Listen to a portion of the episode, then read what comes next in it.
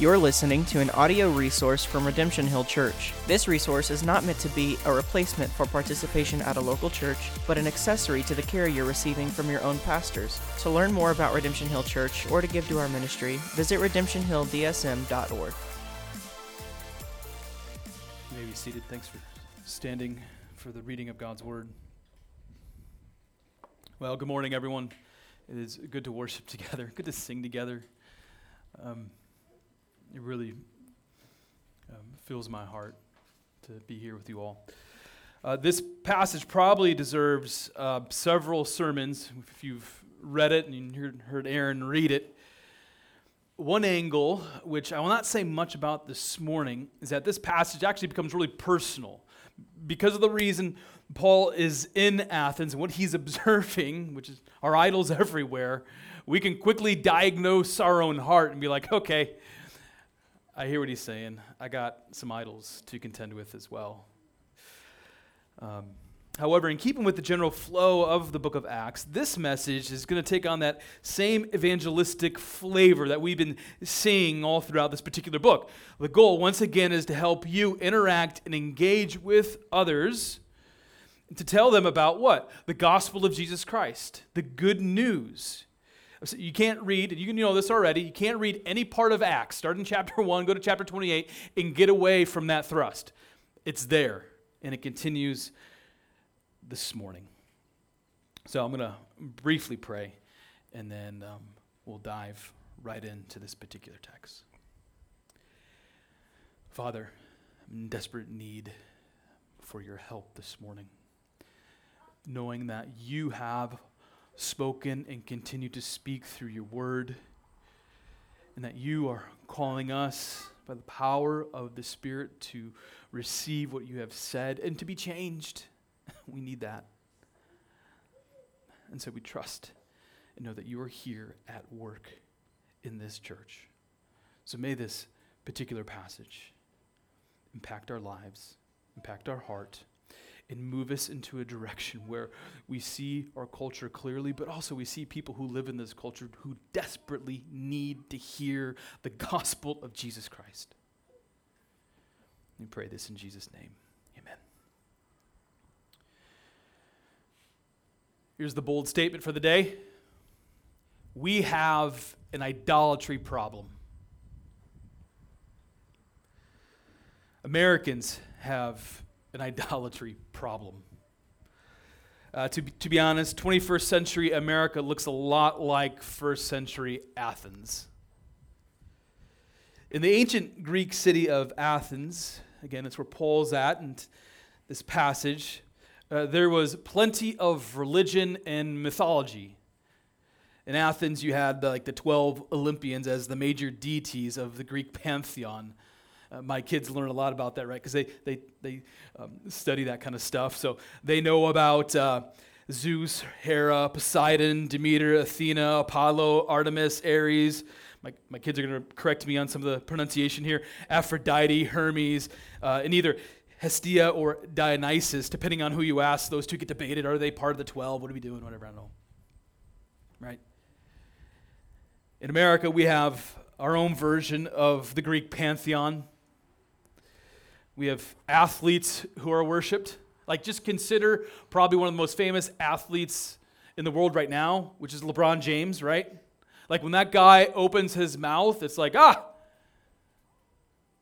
I believe what he said. everyone worships him while he plays basketball. I mean, just think about Hollywood. You know, when celebrities speak, it's like, oh, what they said is gospel. Uh, think about politicians, right? We have politicians who act like demigods. Just think about um, professional sports teams for, for a moment, right? Um, a couple years ago, I went to a Minnesota Vikings game. Big Minnesota Vikings fan, grew up that way. So my twin brother bought some tickets, and he just, you know, said, "Here's here's a ticket for you. I'm going to drive up to the game." And you know, my parents were there. My brother was in town, and it was a blast. I loved it. But if you've ever been to a professional or a collegiate game, I know you've probably seen what I'm about to describe. Before the game, thousands of people wait outside. And you know, here they're dressed in the Minnesota garb. They got the purple and gold. I got my Viking t-shirt on, but I even felt a little underdressed compared to what everyone else is wearing. They got the face paint. You got some people who think it's Halloween. They're just they're going all out. Some wait for hours to enter into the temple-like structure that we call a stadium. When everyone gathers into the temple, the team is worshiped. And here's what's crazy to me, and this is just more of a personal point. Uh, the Vikings perpetually disappoint their fan base. yep. And yet, we worship them all the more. Here's another example of idol worship. We are officially in the throes of the presidential election season. We're there. And what do we see? Politicians and political parties being worshiped. How do I know a politician or a political party is being worshiped? The politician or political party can do no wrong in the eyes of some people. Even when a lie is so obvious, and I'm talking about both sides of the aisle here, you know, even when a lie is so obvious, people either uh, just don't believe the lie, they ignore the lie, or, or even defend the lie that came out of the mouth of the politician. It's crazy. Why? In their own way, they are worshiping that individual. Here's, here is the sobering truth you become what you worship. If you go into the home of, of, a sports fanatic, you'll find a room dedicated to their favorite team. You know, they're to put the logo on the side of their vehicle. When a person blindly follows a politician, you know, they give up everything, even their own principles, to follow that individual. And we should not be shocked that we live in a culture that is becoming increasingly what I call post Christian. At a dizzying pace, worship of the one true God has shifted. Worship is turning to the inward self, right? People are turning to false gods perpetuated by other religious you know, structures. Worship is, is made to ideological systems. Sometimes people tend to worship their own desires. I really feel deeply about this. I have this desire, and that desire becomes the very thing that they worship.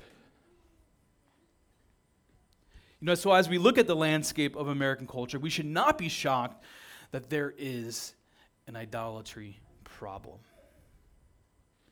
There seems to be universal agreement that America, like I said, is becoming increasingly post Christian. Uh, I believe we're already there, in part because people are explicitly stating, I, am not a Christian, or you know, people say, might say they're a Christian, but they do the, the Easter and Christmas thing, but that's kind of it. They were born into a religious family, whatever, and that's it. But we all know growing up in a Christian home does not make a person Christian, nor does attending the obligatory Christmas and Easter service, right? Listen to these stats from Pew Research study from 2018 2019. Here's how generations have re- religiously identified themselves since 1928. And Ryan Anderson might be proud because he loves to analyze data. So here we go. The silent generation, born 1928 to 1945, 84% of that generation accounted themselves and said that they were Christian. Next generation, the baby boomers, it's my parents' generation, 46 to 64, goes down to 76%. Generation X, so 65 to 1980, 67%. Millennials, I barely made that generation, 1981 to 96. I've been trying to get out of that generation for a while, but everyone keeps putting me back in. Only 49% of millennials say or identify themselves as a Christian. You, you see the trend, like, I'm not an analyst, but even I can understand what's going on here.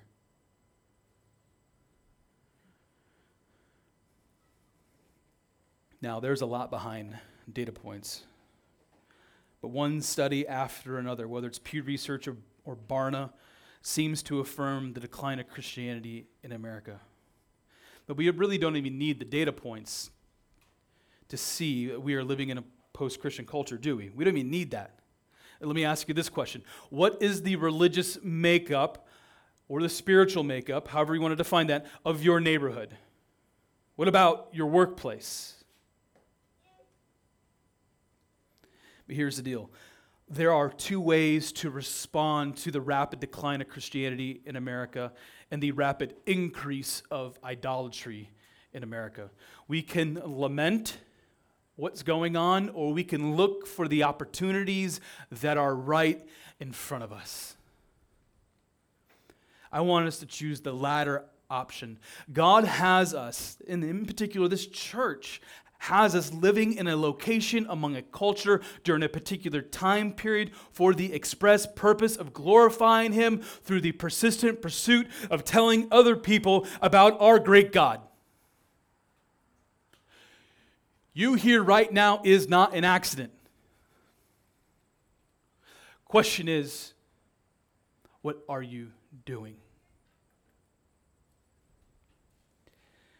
Paul's time in Athens, I think, to some degree, is a model for how 21st century American uh, gospel centered churches can engage a non Christian culture.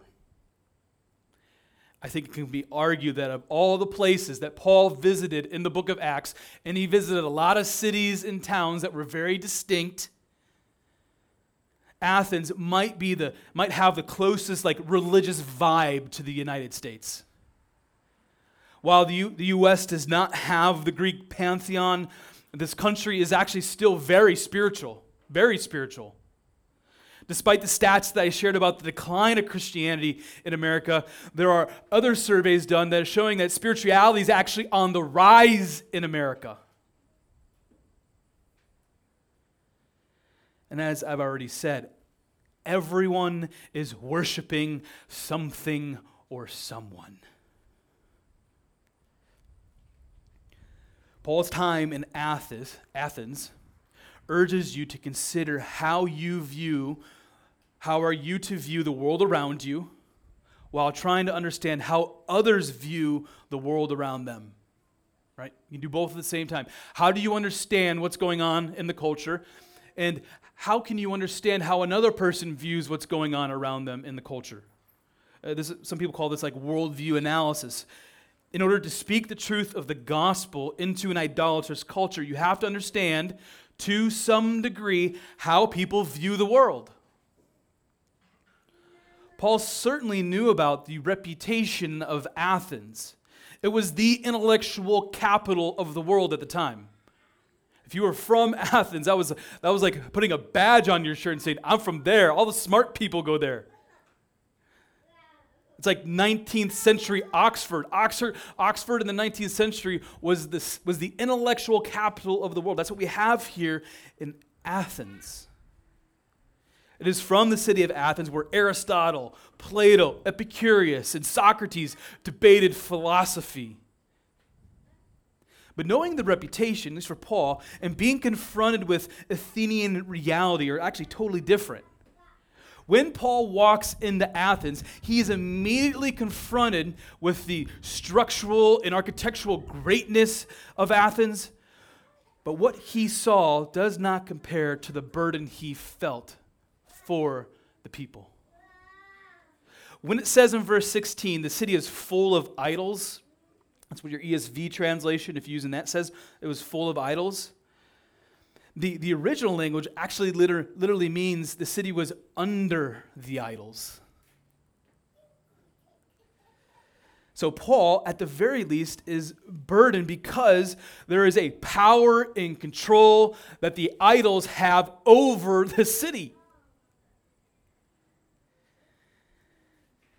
And the spiritual climate of Athens is keeping many people in bondage. If, if he, Paul, is going to address the idolatry in Athens, he needs to understand who or what they are worshiping. And I, what I love about this passage is that we see another perspective, another, another way of thinking about how to engage people with the truth of God. So here, here are three tips from Paul's time in Athens that I think we can apply as we think about engaging frankly, our idolatrous post Christian culture. Three tips. We want to appropriately pay attention. Like, are you paying attention to what you, what, what's going on around you, right? Second thing, find common ground. That's what Paul did here. We'll look at that. And then third, we want to provide answers or an alternative. If you're going to say, no, don't worship idols, you got, what's, what do we do then? Is it just that or is there an alternative? That's what Paul does here. So I modify the idea that we need to pay attention with appropriately because not everything that the culture dishes out uh, in front of our eyes we need to receive, right? Not everything. But there is a place to pay attention to what's going on. It says in verse 16 the reason Paul was provoked when he arrived at Athens is because he was actually just paying attention. He saw the idols of Athens everywhere with his eyes. Everything he heard about Athens was true, and the reality actually slapped him in the face. I heard about this place called Athens, and when you get there, it's like, whoa, that's crazy. So, you know, after Paul preaches in the synagogue in Athens, he goes to the marketplace. I was thinking about this earlier. It's like right now. The marketplace is, is the place where just people are just kind of hanging out. We're in the middle of a park. It's like we're preaching the gospel to people. Can you listen over there playing frisbee golf? I want to tell you about Jesus. Down there by the creek, can you hear me? Because I want to tell you about Jesus. That's what Paul was doing. He went to the synagogue, he was kind of at the church, and then he goes into the marketplace.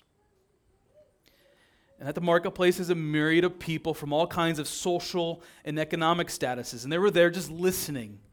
In, in particular, we read Paul engages uh, what we know as Epicureans and Stoic philosophers.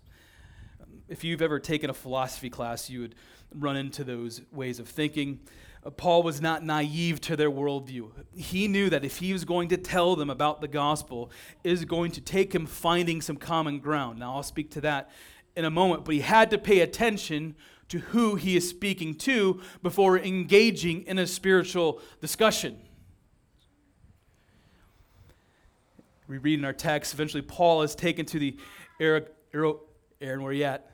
We nice, you and I said this like 15 times. Areopagus, right? Which some people translate as Mars Hill out of the Latin. I'm going to call it Mars Hill because it's much easier. That's verse 22. So Paul is taken there after the marketplace in an attempt to move into a spiritual discussion with the like philosophical elite paul uses the power of observation. It says in verse 23 for i passed along and observed the objects of your worship.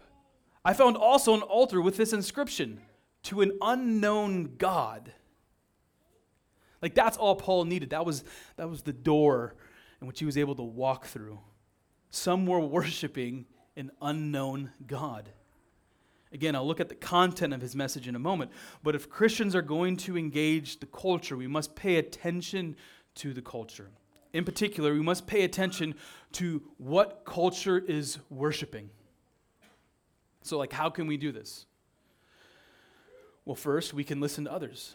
What are other people saying? Listen so you can know how another person sees the world. And I can't believe I'm actually going to say this because I'm always railing against social media. But social media does provide a window into like what is trending in culture. What are people worshiping? Right? If, if you run to some, if you run to someone's social media feed like on Instagram and it's nothing but selfies, that's a pretty good indicator that they're kind of worshiping themselves. Like they got the selfie stick and they keep using it over and over. Like, you know, there's another side to that camera or whatever if you can keep yourself from being swept up by cult, the cultural winds of social media, then you can actually learn a lot about what people are worshiping. So we want to pay attention appropriately. After making a few observations, Paul found common ground. What makes Paul's approach at Mars Hill different from his approach in the synagogue is actually the starting point in the synagogue, Paul's goal was simple. He wanted to show from the Old Testament that Jesus is the Christ, Jesus is the promised Messiah. This approach is entirely appropriate. As I said last week, it is still appropriate because there is power in what God has spoken. But make no mistake about it, the difference in approach between the synagogue and Mars Hill is a matter of he's just understanding his context. Who am I speaking to right now? In this situation, the Bible is not common ground for the Epicurean and Stoic philosophers, at least not yet, because they do not believe the Bible. Like, I don't believe that book. But because Paul made several observations, he's actually able to find common ground. He's going to look at this a little bit differently about that un- unknown God they were all worshiping. Paul says in verse 23 and 24, What therefore you worship as unknown, this I proclaim to you the God who made the world and everything in it. The root of uh, the Greek word for unknown is how we get the English word for agnostic. If you meet a person who says they are agnostic, they're saying that no one can know about the existence or nature of God like beyond the material world. Nevertheless, the common ground Paul found between he and the philosophers is that the world was actually created. Let's start somewhere. Let's talk about creation. Figuring out who created the world is the point of debate for them, at least at this moment. Paul makes his argument without even opening a Bible. He, did, he makes his argument without even saying gospel. He makes his argument without slapping on Christianese language that they would not even understand. Paul steps back and he says, Let's begin with the creation of the world. Now, after establishing common ground, we do read the truth of who created the world. The one God who is sovereign over heaven and earth created the world. Paul explains in this passage God does not live in temples, all these beautiful temples that you have here. God doesn't live in that. Nor does God need to be served by human hands. God does not need anything from man. Actually, the opposite is true mankind needs God to even breathe. Between verses 22 and 25, Paul is making an argument counter to the beliefs of these Epicureans and Stoics. He challenged their entire theology on creation. The Stoics were pantheists, and the Epicureans were just basically practical atheists. The opening of Paul's speech denied both points. The Epicureans believed God is completely absent, and the Stoics believed God is in everything, everything you see. Paul is saying God is not absent, but active. And God is also distinct from what he has created. Paul pointed out more common ground by quoting not the scriptures, but their philosophers and poets while making the point that God has revealed himself to everyone at all time. He says in verse 28, In him we live and move and have our being. being. Sounds like scripture, right? Well, it's not. It's Epimenides, a Greek uh, philosopher poet from the 6th to 7th century BC. Next, Paul quotes Aratus, another Greek poet. He says, For we are indeed his offspring. Again, sounds like scripture, but it is not, which is the point. Paul found common ground and built a big biblical argument with what they knew. Paul met them on their terms. And appropriately, we can do the same. About 15 years ago, I was um, was going to play a softball game um, around North Minneapolis. If you're familiar with Minneapolis, 394 and like Penn Avenue. And the, the game got rained out, so I was just at a cafe, kind of studying. I was in school at the time, and I'm sitting there and I'm reading. I'm working. There's a guy to to the right of me, and he's reading a book. And he's reading a book that I just got done reading called Mere Christianity by C.S. Lewis. And it's one of the books that made a massive impact on my life before I became a Christian, before the Lord saved me. Well, I approached the guy at the table and just, just asked, Hey, do you enjoy the book? And he said, Yeah, it's good. I still have a lot of questions about Christianity. So we exchanged numbers and then we be- continued the dialogue. Eventually, the Lord moved in and saved him, and we became best friends. But here's my point the book was the common ground, that was the basis of our discussion. That was the, all the common ground that I needed to be able to talk to him about spiritual matters. Whether it's a book, a movie, a leisure activity, your place of employment, a cause, there are plenty of opportunities for Christians to find common ground, to talk about Christ with others. Of course, the goal of engaging a non Christian culture or post Christian culture is to provide lasting answers, right? Making observations, but it is good, but it's not enough. Establishing common ground is fine, but it could just be an intellectual exercise. Making observations and establishing common ground does not matter if truth is not in some way communicated. Again, here's how Paul understand the primary problem in Athens. It was full of idols. Idol worship, idol worship was going on everywhere. Statues of alleged gods were everywhere, everywhere. Beautiful temples built for their gods. Icons lining the streets. If Paul is going to combat the false worship of idols, it is not enough to take away the idols. After all, the human heart is designed by God to worship. If you take away one idol, then it will be replaced with another idol. I heard this from another pastor. He said, Our hearts are idol factories. You know, if you take away the Minnesota Vikings from a fanatic, that person will find another team to worship. The person will find another temple to worship a football team. The way to replace the false worship of idols is to get to the core of what or who is being worshiped. Paul needs to replace the idols that the Athenians see and worship with the one true God. That's what he wants to talk about, which is why Paul is trying, is what Paul is trying to do in his speech. First, he says in verse 26 From one man, all the nations of mankind exist. He talks about Adam without mentioning Adam. Because God created the world and the first man, which all people come from, then we all have the ability to feel, it says, feel our way to God, verse 27.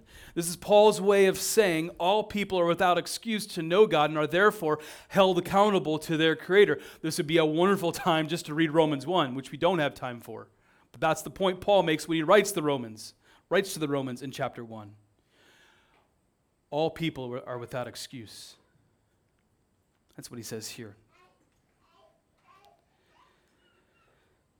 Because all people come from the first man, Adam, there is no reason to think God can be worshiped through any imagined means. Paul's clutch when he says in verse 29 Being then God's offspring, we ought not to think that the divine being is like gold or silver or stone, an image formed by art and imagination of man. Like my kids who are my offspring, right? My kids who are my offspring do not need to erect a statue of me in order to honor me.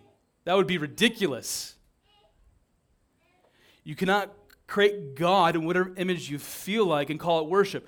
The eternal God transcends any tangible conception you try to understand. Of course, the exception being the Son of God, Jesus Christ. By the way, the idolatry of the Greeks is reminiscent of Israel in the Old Testament. Uh, maybe you remember this story. Uh, God had chosen Israel as his people to show the world what right worship looked like, but they messed up. The one example I keep going back to because I'm just astonished by, by the whole scene is is when God gave Moses the Ten Commandments. To give Israel the Ten Commandments to, to Moses, the leader of Israel, he had to go up Mount Sinai to meet with God. Israel got restless when Moses did not come back down right away. So, Israel, what they do, they created a golden calf to worship. Never mind, God just led Israel out of slavery in Egypt. Never mind the fact that God removed the oppressive hand of Pharaoh off their backs. So, because of a desire to worship coupled with their impatience, they created the golden calf, and boom, what we got? We got idolatry. Idolatry gets to the heart of man's desire to worship. Paul identified the importance of the human heart to worship, and we need to see it as well. If we have been created to worship, then it is critical to figure out the right path to worship. Paul's strategy is knowing where you come from, from the first man. And then he takes, takes us to the second man mentioned in verse 31. Through Jesus, God is going to judge the world in righteousness through this second man. So we all come from the first man. He messed it up, got the fall. but praise God, there is a second man, Jesus, in which we are able to have life. The Athenians and we can be assured God will judge the world because of the resurrection of Jesus. If Jesus rose from the dead, then you can be assured you will be judged. I will be judged for idolatry. That's like the point he's making here. Jesus rose from the dead, and because of that, you will be judged, Athenians. What is the solution then? How can a person stave off judgment? Paul gives one word right here Repent. Repent. I cannot imagine how Paul made this statement standing in one of the greatest intellectual facilities of the ancient world. I cannot imagine how Paul was able to tell the greatest philosophers of the world to repent. You know, as uh, Christians who want to tell others about Jesus, I find myself in situations where, you know, I want to be mindful about who I am with, so that helps shape what I say, right? Perhaps you're with family or friends who are, who are not Christian. Perhaps it's with a, a coworker or a class, classmate that you're talking about, and you want to get to spiritual matters, matters, and you're just like, okay, how do I how do I talk about this in a way that this person can receive it? But there are times where, as we see here, you get right to the point you just lay it all out there. You need to get right to the point. When Paul says that the whole lot of them need to repent, he just laid it all on the line. Here's what is being communicated, and this is what our culture needs to hear. And it's an uncomfortable thing to say. I know that. But it's this repent, turn from your idol worship, and worship the one true God. Worship the one who created the world and sustains the world. Turn away from Zeus, Hera, Poseidon, Demeter, Athena, Apollo, Artemis, Eris, Aphrodite, Muhammad, Buddha, Vishnu, Brahman, Shiva, or your personal inner light. All of those are imposters enslaving people. All of these alleged gods are keeping people from the truth and the way to move to right worship, the first thing you need to do, the first thing we need to say appropriately is, got to repent. Which literally means to turn. Turn away from that and turn toward Jesus.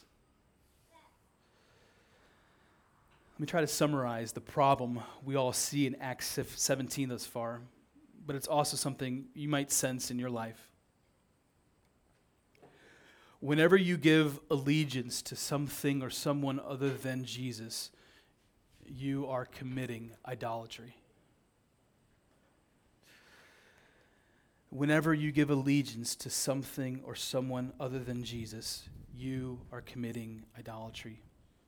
Athens, like America, is pumping out idols like left and right and every old and new idol is created to move your allegiance away from Jesus, to move you to worship someone other than the one true God. I breezed by this verse earlier, but I want to revisit it now. Paul is, is described as being provoked in verse 16 because the city was full of idols. The Greek behind the English word for provoked is used in one other instance in the New Testament. However, it occurs multiple times in the Greek Old Testament.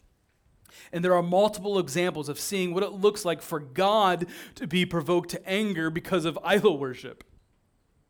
Let's go back to the story of the golden calf for a moment. This is what the Lord said to Moses regarding Israel's idolatry. And the Lord said to Moses, I have seen this people and behold, it is a stiff necked people. Now, therefore, let me alone, that my wrath may burn hot against them, and I may consume them, in order that I might make a great nation of you. He's talking again to Moses. I think that's what it means when we read that Paul was provoked. We are certainly not God. Paul is not God. But idol worship should provoke us to righteous anger. And we should be provoked into a- action. Listen, idolatry is empty. Life without a relationship with the living God through faith in the resurrection of Jesus Christ is slavery for a soul. And we don't want that for our friends, our family, our coworkers, our neighbors, whoever. We want them to experience freedom. Freedom from idols is through Jesus. As Christians, it's important we, we be able to diagnose you know, the cultural climate. Yes. We need to identify the idols all around us. Yes. It is important we protect our hearts from idols. Yes. You know, regarding that point, Paul makes it real clear when he wrote to the church in Corinth do not be idolaters as you once were. So we need to live in the freedom purchased for us by Jesus at the cross and then through his resurrection. But we see that the thrust of this passage that there are people who are still believing the lies. And as statistics have shown us, the number of people is increasing dramatically. The idols all around us keep people in spiritual slavery. And God leaves it to us to tell people living in darkness what it means and what it looks like to worship the one true God. Let's pray. You're listening to an audio resource from Redemption Hill Church. This resource is not meant to be a replacement for participation at a local church, but an accessory to the care you're receiving from your own pastors. To learn more about Redemption Hill Church or to give to our ministry, visit redemptionhilldsm.org.